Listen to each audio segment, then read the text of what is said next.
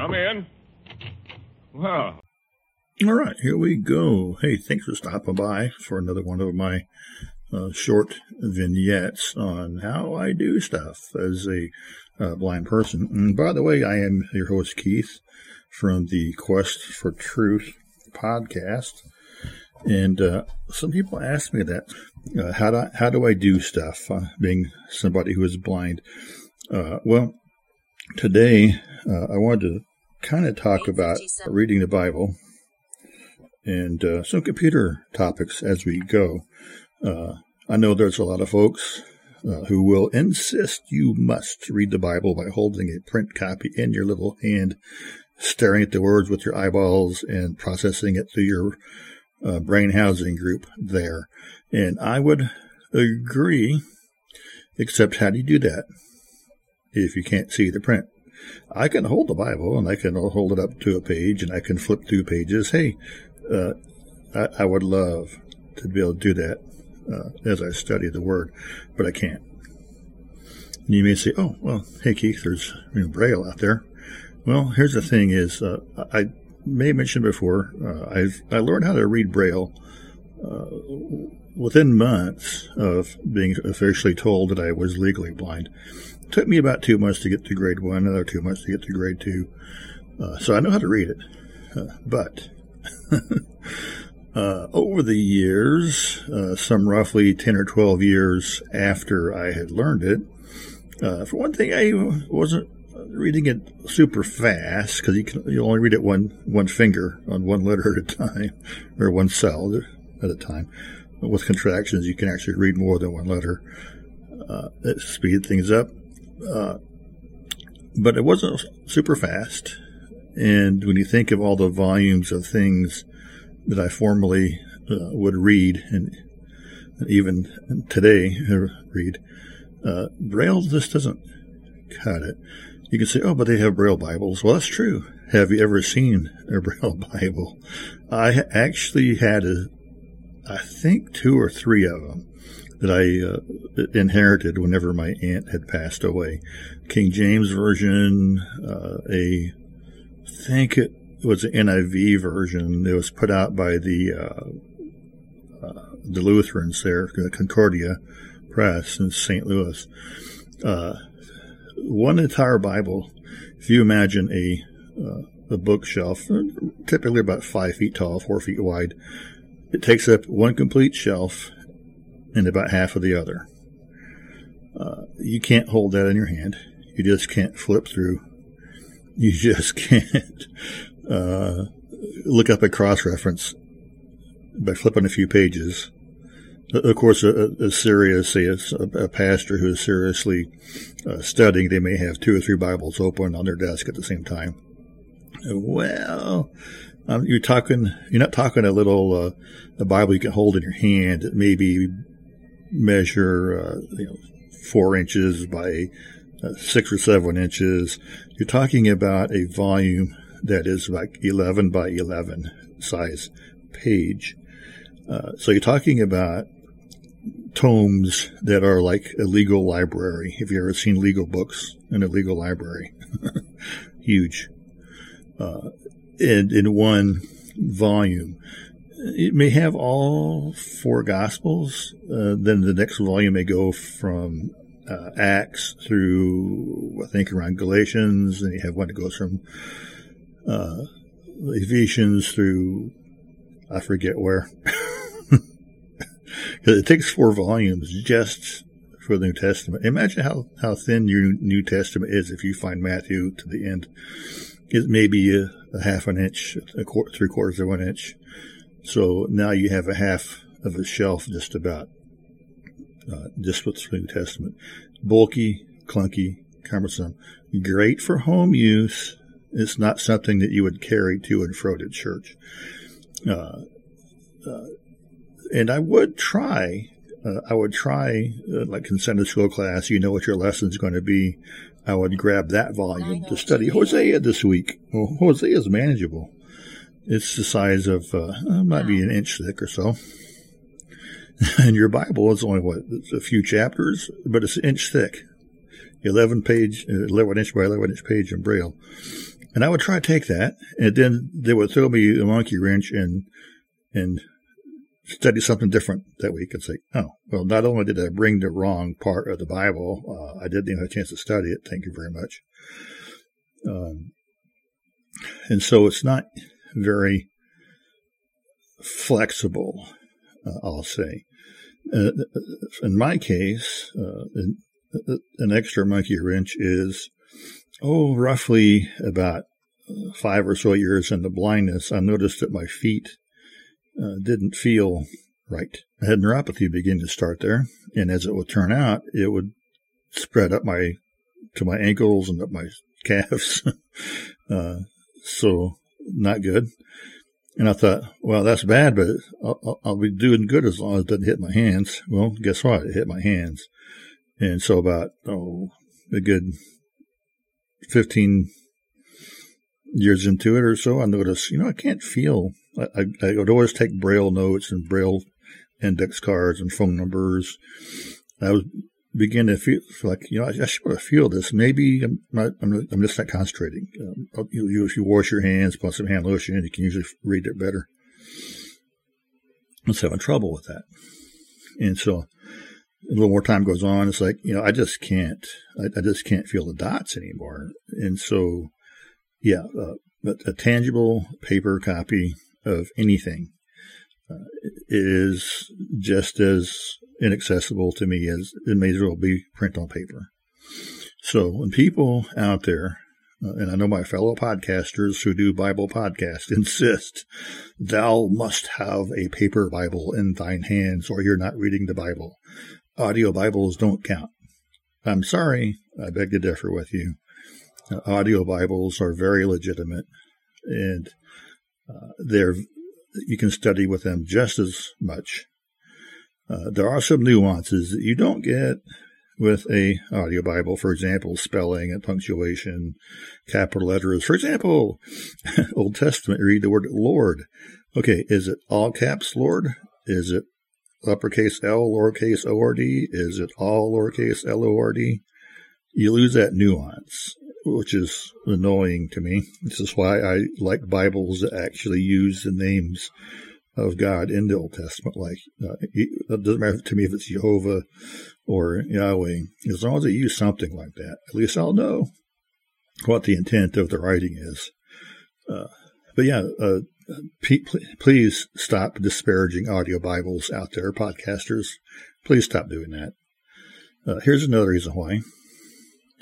You know how long we've had print Bibles that we can carry uh, in our own little grubby little hands?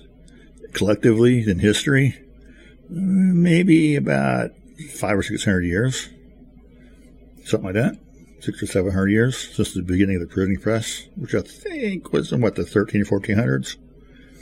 But for the previous 13, 1400 years before that, and even for a long time after that, uh, you didn't read the scripture. You did not lay your eyeballs on the page to read it. Your rabbi did. Your teacher did. Your orator in front of the church did. You only were able to read scripture if you went to the church service, the, the, the gathering, uh, and your main way of processing scripture was through your ears, not through your eyes and brain cavity. So, uh, to me, audio Bible is coming full circle on the way that people used and processed the Word of God uh, from ages gone by. Uh, so please stop disparaging audio Bibles out there. Uh, people who do that, uh, at least acknowledge that they serve an excellent purpose. Uh, it, it, I know not everybody is blind. and it's probably the last thing on your mind when you start insisting you must have a paper Bible. Uh, but uh, there are people with reading disabilities, people with dyslexia, who have trouble reading. In fact, if you uh, research it and you talk, the Talking Book Library system, it will actually say uh, for visually impaired, blind, and reading disabled. That means you, you can see fine, 20/20 vision. You just have dyslexia and you have trouble reading. And so audio format for books is an excellent way to keep up to speed on all of your reading needs. And again, granted, you don't get the spelling uh, mix. You don't get the punctuation. And with that said, let me jump onto my computer real quick, and I'm going to uh, demonstrate something really fast because again, hey, blind people use computers with a computer voice, and you're about to hear a computer voice. Theophilos. To move to an item, press I did an Alt tab, keys. and I had my- American Standard Bible NASB. Read only edit. Use your reading key. Now, it seems kind of loud, so if I do a uh, Windows, Windows B, System tray Google Drive I'm in my system tray. I'm going to go up to my sound. System cl- system tray speaker slash headphones. Forty percent. 40%, yeah, To let me, activate, uh, press space bar. enter, Enter. Speakers and I'm going to arrow to the left about uh, thirty percent. Twenty-six percent. that's what 30. Twenty-eight. per- Twenty-eight percent. Thirty percent. There we go. So I just re- I just redid my volume really quick there. So let me do an Alt tab again and get back on my Bible. Theophilos. To move to an Now, press the arrow. Theophilos is actually it's actually kind of an old Bible program now. Uh, it came out during the days of Windows 95, but it still works. It still works great. It's a free Bible platform. When you download it, you get uh, the King James, the Matthew Henry. Uh, there's a dictionary, Hitchcock's dictionary, and uh, it has some very powerful note-taking uh, tools uh, in, built into it. It's amazingly powerful for being free.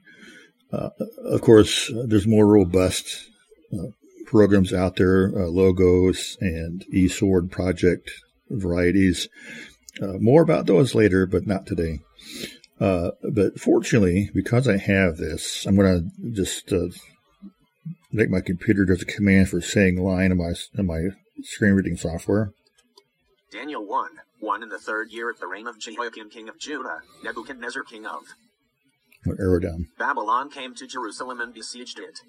All right, and uh, of course, uh, let's say I want to learn how to spell this word here. Babylon. Uh, now there's a command on my keyboard. I just hit uh, insert uh, five on the number pad. Babylon. Now if I double tap the five, Babel B A B Y L O N. there you go, and you hear it say B, a little upper higher pitch. It tells me it's an uppercase. The word said B instead of B. It'd be a lowercase. So that's a quick way how you can uh, get in there and learn how to read something. And if you're curious about the way a word is spelled, you can just jump to it. Uh, uh, control right arrow jumps forward by word. C A T O Oh, it's still spelling. 2. And get off. Jerusalem. There we go. And besieged it. Period. Let's see, it even gives the punctuation. So uh, there's a form of audio Bible right there. It's actually digital, uh, which is why computers are an invaluable prosthetic for a blind person. Computers and iPhones and that kind of thing. It's granted to the vast majority of people, they're uh, mind numbing, brain sucking, time consuming devices. To me, uh, they are invaluable uh, to read and study. Uh, take away my iPhone, and you might as well just uh, take away my entire library and pencils and papers and make me sit in the corner and stare at the wall. Because uh, unless you're going to read books to me, there's nothing else for me to do. Uh, so there's a couple things real fast on uh, reading the Bible and why, uh, granted, Braille is a good alternate, but it's not an ideal alternate. Uh, and uh, stop disparaging audio Bibles, people. They serve a valuable purpose. So, um, with that said, I, I know you, hey, I, have been taking up too much of your time. I, I, need to let you go. So, hey, stop by again. You will talk about some more stuff. Uh, let me know if you got some questions more about how I use my computer, as you just heard, or, or reading a Bible, or uh, just ways I get stuff done as a blind person. So, hey, thanks again for stopping by. See you next time. Oh, and, and don't uh, forget to stop by uh, life-truth.com and check out uh, the rest of the podcast work that I do there. Well, good night. We've had a wonderful time. Good night, everybody. Good night. Good night. Good night. Good night. Good night.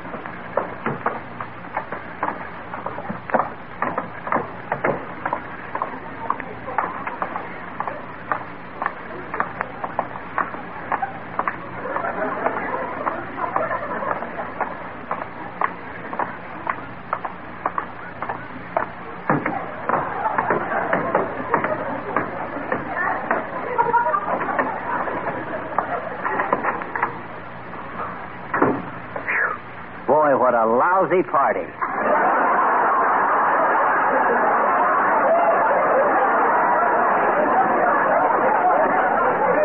Heavenly days.